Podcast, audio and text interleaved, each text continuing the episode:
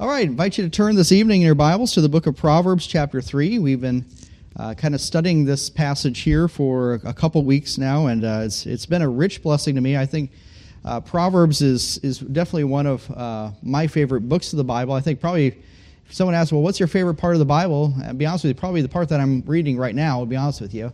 But uh, this is a chapter, this is a, a place that I, I, like to go to, and I, I find comfort and strength uh, from the Lord as we look into His Word. We praise the Lord for that. So tonight we're we've been kind of looking at um, the first ten verses or so um, of that of of this uh, passage here, and again uh, Proverbs here. Uh, again, it's a lot of what we say principles. It's not necessarily just promises. Um, we didn't share it this morning, but we talked about parenting. There's obviously a famous verse in Proverbs. Later on, train up a child in the way he should go. When he is old, he will not depart from it. Some people have claimed that as a promise. If I train my children this way, they will 100% turn out this way.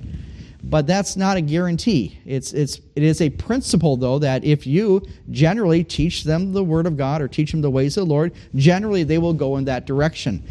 Uh, but, uh, anyways, uh, this is kind of what we have here. But there are, in Proverbs chapter 3, the first 10 verses, there is actually uh, a few different admonitions or advice uh, that are given from a father to son. We, we believe that this is written by King Solomon.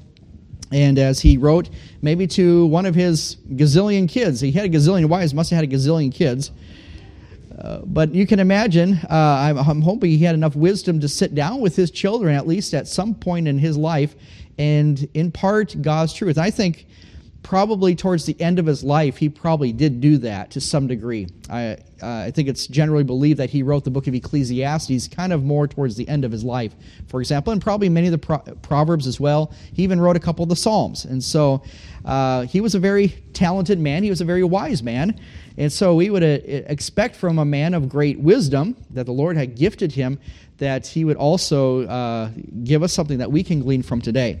And so, kind of starting out, this is kind of just a, a very quick review in uh, Proverbs 3. Again, there are, this is kind of like a, a going back and forth. You have a here's a command from a father to son, and if you follow this command, this is the result. So you have the command, and if you follow it, the result. You see this played out here in the first several verses. For example, my son, forget not my law, keep let thine heart keep my commandments. And here's the result if you do that. Length of days and long life shall they add to thee. Uh, you go on verse 3 to verse 4. Uh, verses 5 and 6, we'll stop there for a second. Here's the, here's the command Trust in the Lord with all thine heart, lean not on own understanding. In all thy ways acknowledge him. And if you do that, here's the result He shall direct thy paths. All right. So, and then verse 7 Be not wise in thine own eyes, fear the Lord, depart from evil. That's the command. And then what's the result? Verse 8 It shall be health to thy navel and marrow to thy bones. Uh, last week we covered that in verse 9. Honor the Lord with thy substance and with the first fruits of all thine increase. We talked about honor, uh, the blessing of honoring the Lord. And what was that blessing? The result is in verse uh, 10. So shall thy barns be filled with plenty, and thy presses shall burst out with new wine. In other words, God will bless you abundantly above you, all that you can ask or think, is the idea. Now we're kind of shifting gears again.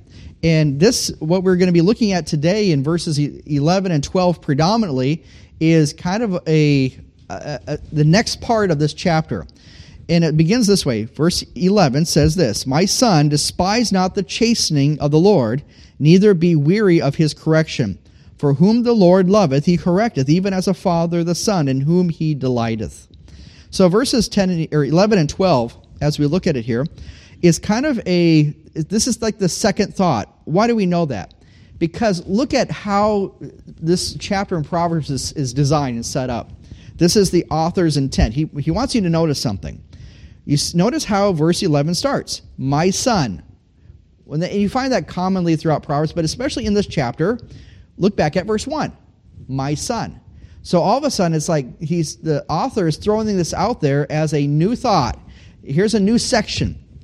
I want you to pay attention to. So you're you're shifting from these commands, and here's the result of that. And now he, he's going on to a new phase, and this really begins verses 11 through 20 is kind of the section that we're in now. And uh, because why? Look at verse 21. Verse 21 again says, My son, let them not depart from thine eyes. Keep sound wisdom and, dis- and discretion. And so, what do you see? That's the third section.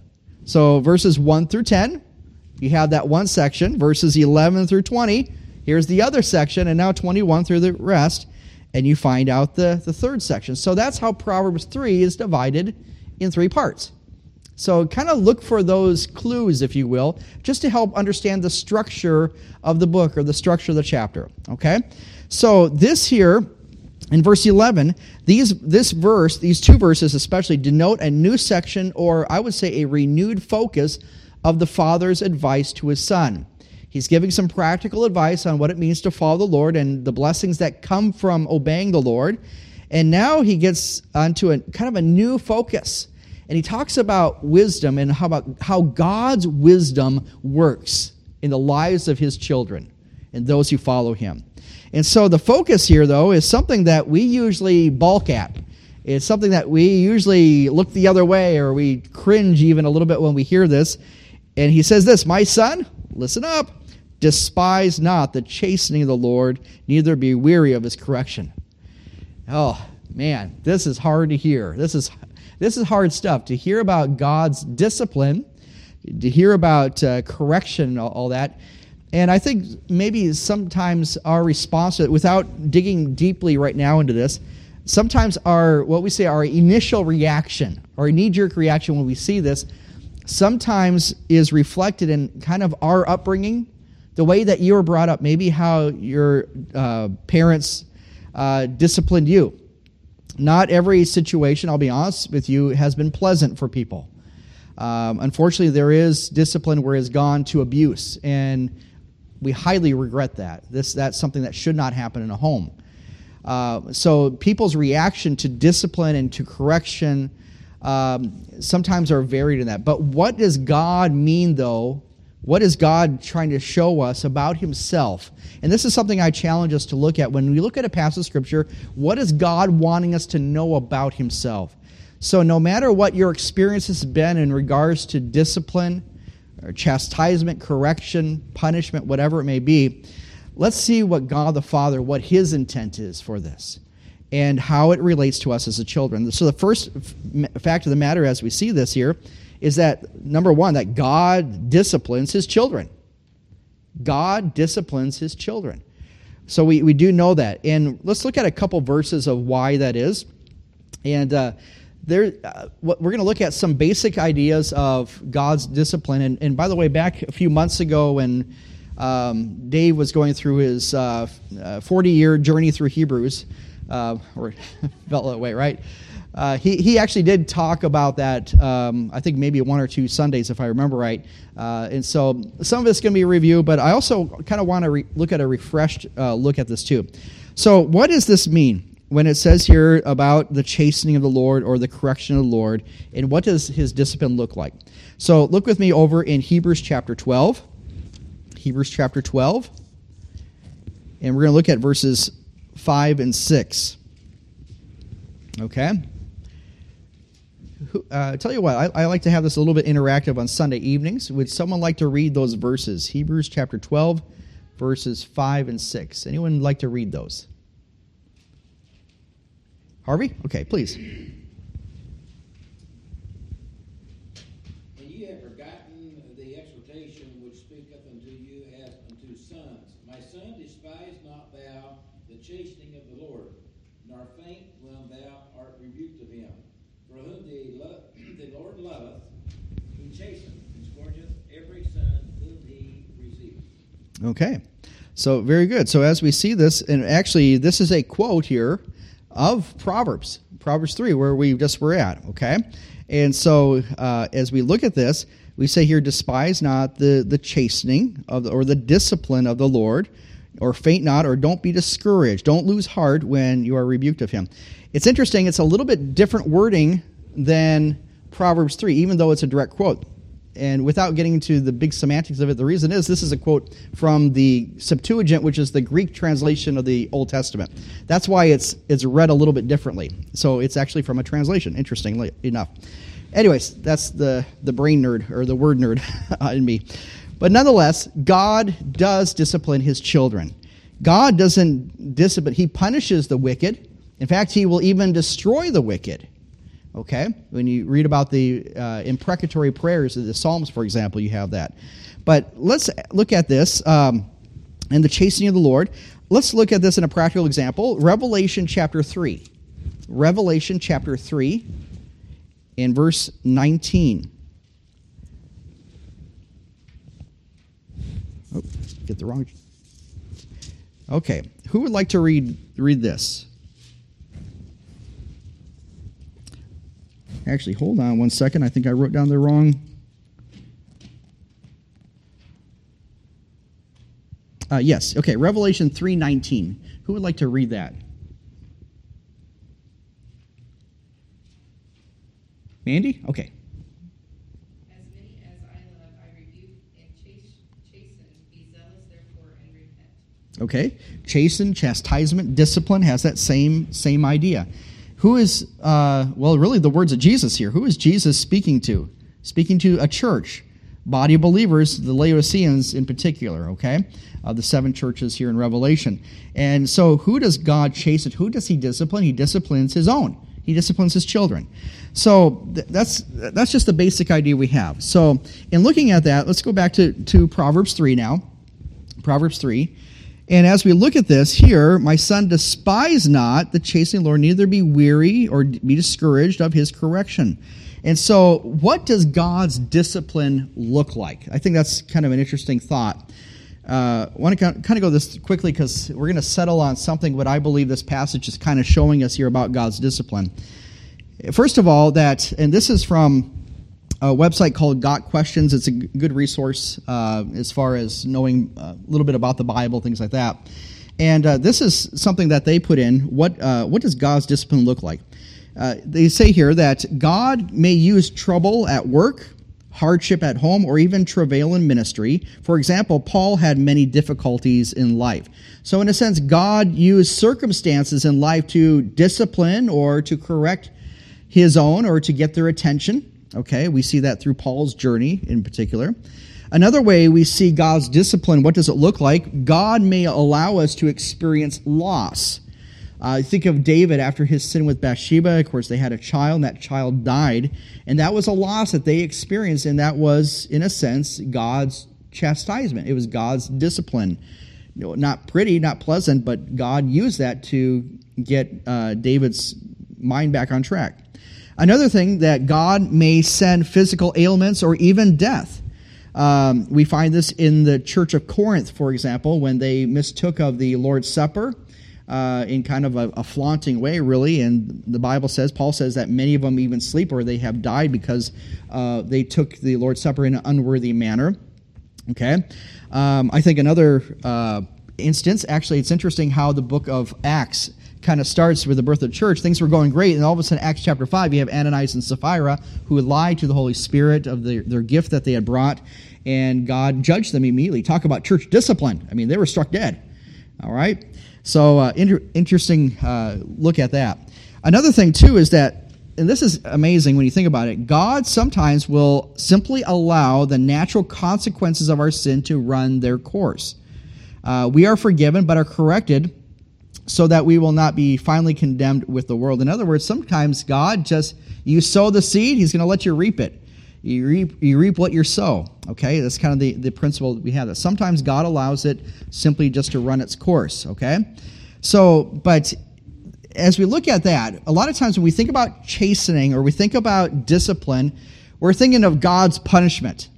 And sometimes we see God, a lot of people see God Sometimes uh, they, they think of that in regards to maybe their own upbringing or what they have seen. Sometimes people think of God as an old schoolmaster, just rough and gruff, and he's there with that ruler and ready to smack you on the, on the knuckles, you know, uh, the moment you get out of line. I had a teacher when I was in elementary, believe it or not, and she was very strict and very hard on her students. Uh, and I'll never forget this to this day, but you know, we were writing out our spelling words or whatever we had to write. I forget what it was now. But if she didn't think your penmanship was up to par, she simply just grabbed your paper and she threw it in the garbage. This is third grade. and uh, well, I learned to do it right after that. Okay, put it that way.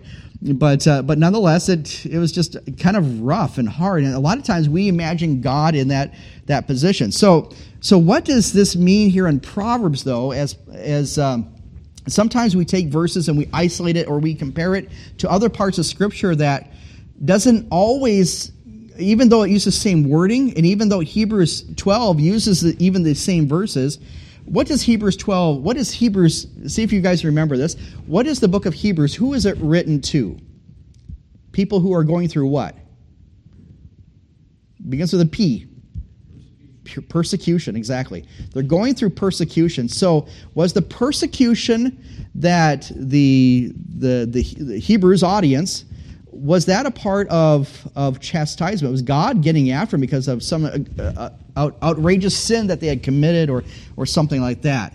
Not necessarily, but they were going through persecution, and God was using the tool of persecution to, to, to direct them uh, in the way they should go and how to trust the Lord, even when they thought about just quitting and giving up. That's where and it just comes off of uh, the hall of faith in hebrews 11 so but here in the book of proverbs though let's look at it in context and then tie it in with what I believe at least, and you, you know, if you think otherwise, it's fine, but as we look at this, I think here's some general principles, not again a promise, but some general principles that we can look at as we see how God's discipline works as God is the wise, almighty creator of us in the world. And I think this is really amazing when we think about it. So when we look at this, Verses 11 and 12 My son, despise not the chastening Lord, neither be weary of his correction, for whom the Lord loveth, he correcteth, even as a father the son, in whom he delighteth. So, in context, I believe this. We got to look at things in context. What's, what does that mean? I like to use the 20 20 principle. If you have a question about a verse or two, look 20 verses before and 20 verses after. It's the 20 20 principle. All right? As you look 20 verses before, 20 verses after, at least you should get a fair idea of what this passage is about. Remember this what has just been going on here? Think in context. You have the father giving commands or advice to his son.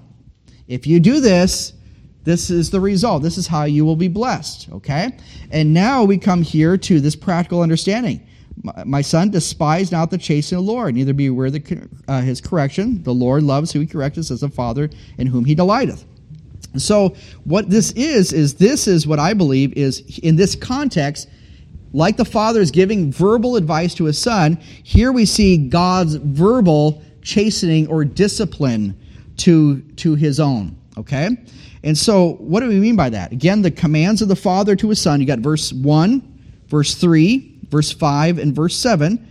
This is to be compared with verse 11. My son, despise not the chastening of the Lord. So, in other words, here's the big point. Just as the father is giving advice to his son, we have a bigger picture now of how we're getting advice, and that is wisdom. Later on, and actually you're going to see this here uh, in the next few verses, uh, and then later on in, uh, in Proverbs chapter 8, you see wisdom, or, or Lady Wisdom, if you will, uh, the, or the woman of wisdom, who is giving advice to all who would hear. The simple that pass by. Listen to what I have to say. Okay? And so, what does, what does wisdom Wisdom is a voice that corrects. And when we think about discipline, there's many ways to discipline. In fact, you don't necessarily discipline your child in the exact same way. You do it with what they understand and what they relate to. Sometimes a verbal discipline, like, you know, sit down or stop doing that.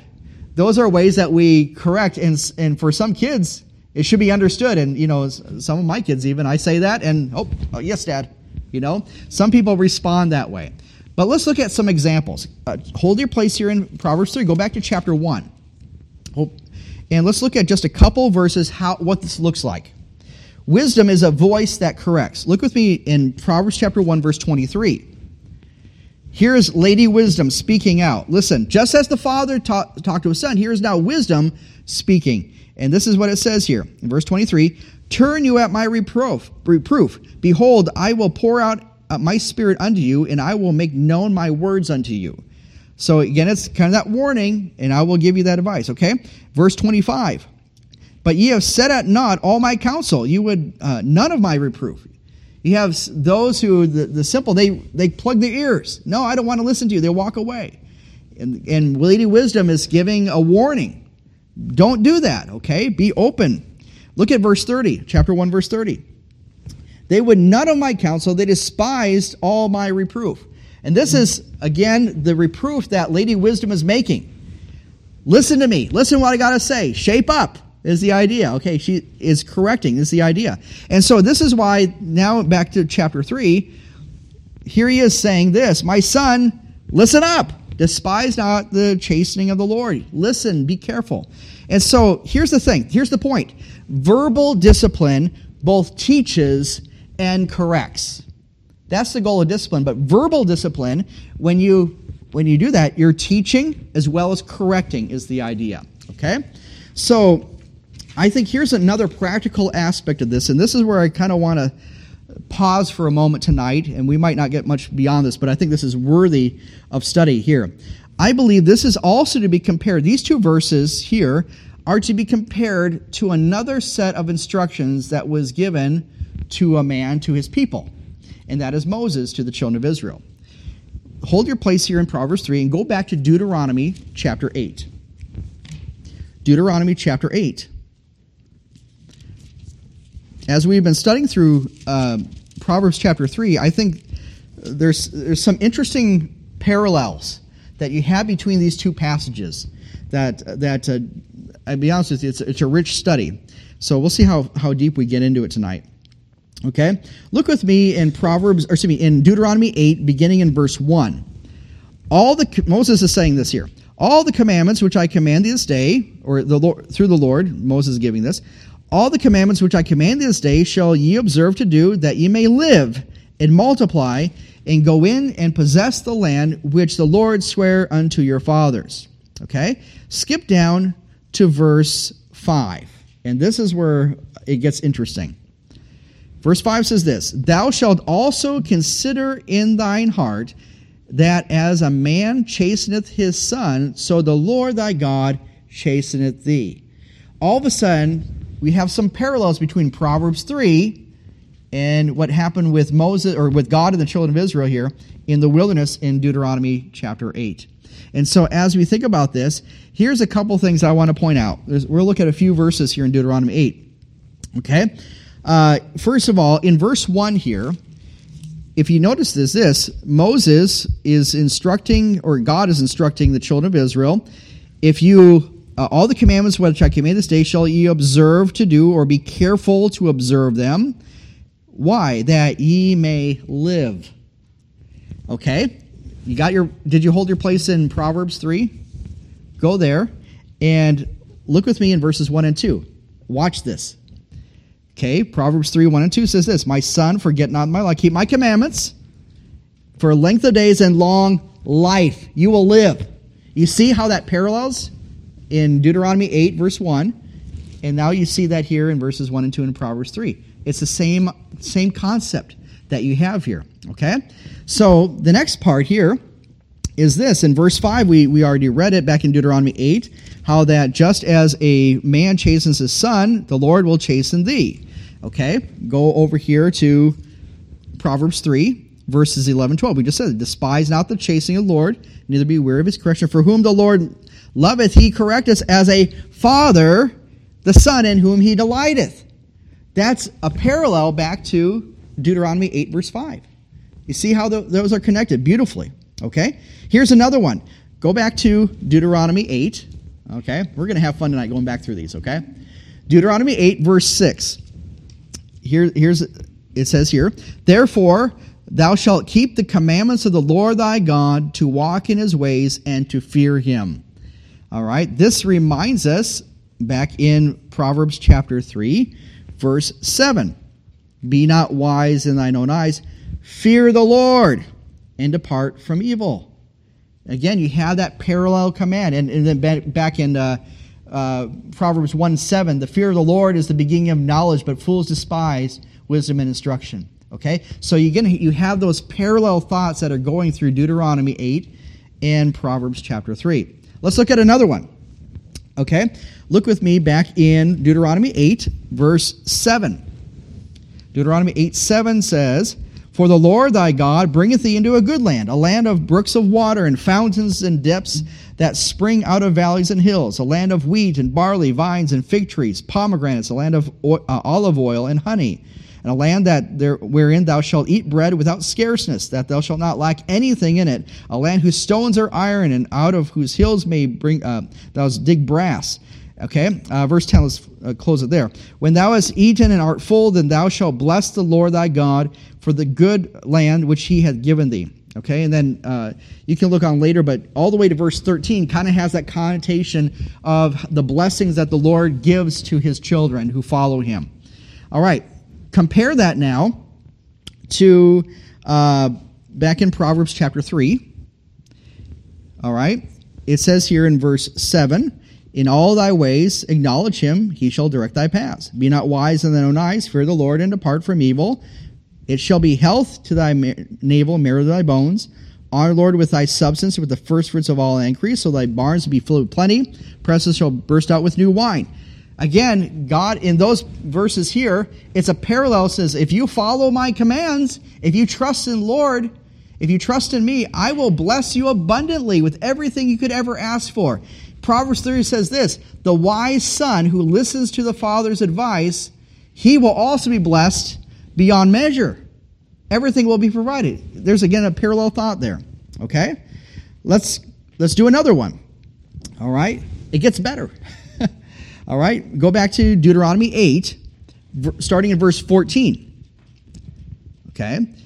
It says here, Then thine heart shall be lifted up, and thou forget the Lord thy God, which hath brought thee forth out of the land of Egypt in the house of bondage, who led thee through that great and terrible wilderness, wherein were fiery serpents and scorpions and drought, and where there was no water, who brought thee forth water out of the rock of flint, who fed thee in the wilderness with manna, which as thy fathers knew not, that he might humble thee, and that he might prove thee to do thee good at that latter end.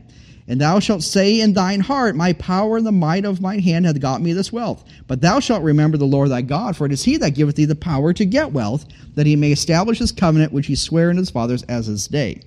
Verses 14 through 18 parallel another part of Proverbs 3. Look back in Proverbs 3. What does that sound like? It's actually there's a couple verses here, but verse I think it beautifully parallels verse 5. Trust in the Lord with all thine heart, lean not unto thine own understanding. Verse 7 says this. It, it, remember the, the the warning was back in Deuteronomy, don't think that you did this all yourselves. Don't think that you've arrived and you have it all figured out. Why does it say that? Because Proverbs 3, verse 7 Be not wise in thine own eyes, fear the Lord and depart from evil. Okay? This is how God blesses those. So, another area that we see this is back in Deuteronomy, but skip over to verse uh, chapter 9, just a few verses up, but chapter 9 in verses 3 and 4. It says, Understand therefore that this day that the Lord thy God is he which goeth out over before thee as a consuming fire. He shall destroy them, he shall bring them down before thy face. So shalt thou drive them out and destroy them quickly, as the Lord hath said unto thee. Speak not thou in thine heart, here's the point. Speak not thou in thine heart after that the Lord thy God has cast them out from thee, saying, For my righteousness the Lord hath brought me into possess this land, for the nation or for the wickedness of these nations, the Lord doth drive them out before thee. So as we look at this here, what the command is, it goes back to Proverbs 3 5. Israel should trust in the Lord with all their heart. That's the point of that passage. Israel should trust in the Lord with all thine heart. We also see that they should trust God's provision. Uh, back in Deuteronomy 8, verse 3, he humbled thee, he suffered thee to hunger, and he fed thee with manna. Okay? He gave them bread, he gave them water out of the rock. We saw all those verses there. In other words, the point is this that just as in Proverbs 3, verses 9 and 10, thy barn shall be filled with plenty, uh, all that. Trust God's provision. That's the point of this. So here's the, the end result is this. The focus here of, let's kind of uh, land now a little bit with all that. Let's kind of bring this plane to a landing. Proverbs 3 now, verses 11 through and 12. What then does God's discipline look like, and especially his verbal discipline? If you listen to God's instructions and his correction, his teachings, what will be the blessing? In other words, here's the thing. For a child of God, as it was for Israel, the focus of God's discipline in this passage is not necessarily God's punishment, but God's provision. eh, we probably don't think of it this way. It's kind of foreign to our concept, but God's discipline is really his provision for us. It's pretty amazing when you think about it. God's discipline is his provision for us. So here's the point Israel was brought to a place of need to learn that there's more to life than just simply satisfaction of a need. They were then to have a trusting relationship with God. That's the point of Proverbs 3, is to have a trusting relationship with God. And so God, in his verbal correction, what does he do? He, he basically says, You need to trust me. I'm going to allow things to happen in your life that you could come back to me. Israel failed to learn that lesson over and over, didn't they? They failed to trust God when it mattered most. They were looking for the satisfaction of their needs. Even Jesus, when he came uh, to this earth and he did those many miracles, remember when he fed the 5,000? There was people that followed him, and even after the feeding of the 4,000, people just followed Jesus simply just for the bread, simply just for the miracle, just to have their personal needs satisfied. But why did God do that? He wanted people to simply trust him as, as, as Lord.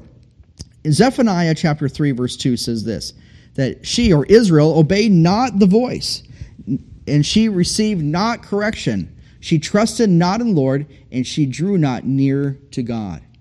The thing is this we need to be ready and able to hear God's disciplining voice to teach us and to correct us, to allow things that happen in our life and say, God, what do you want me to know about yourself? And as we do it, we should develop a stronger trust in the Lord for who He really is.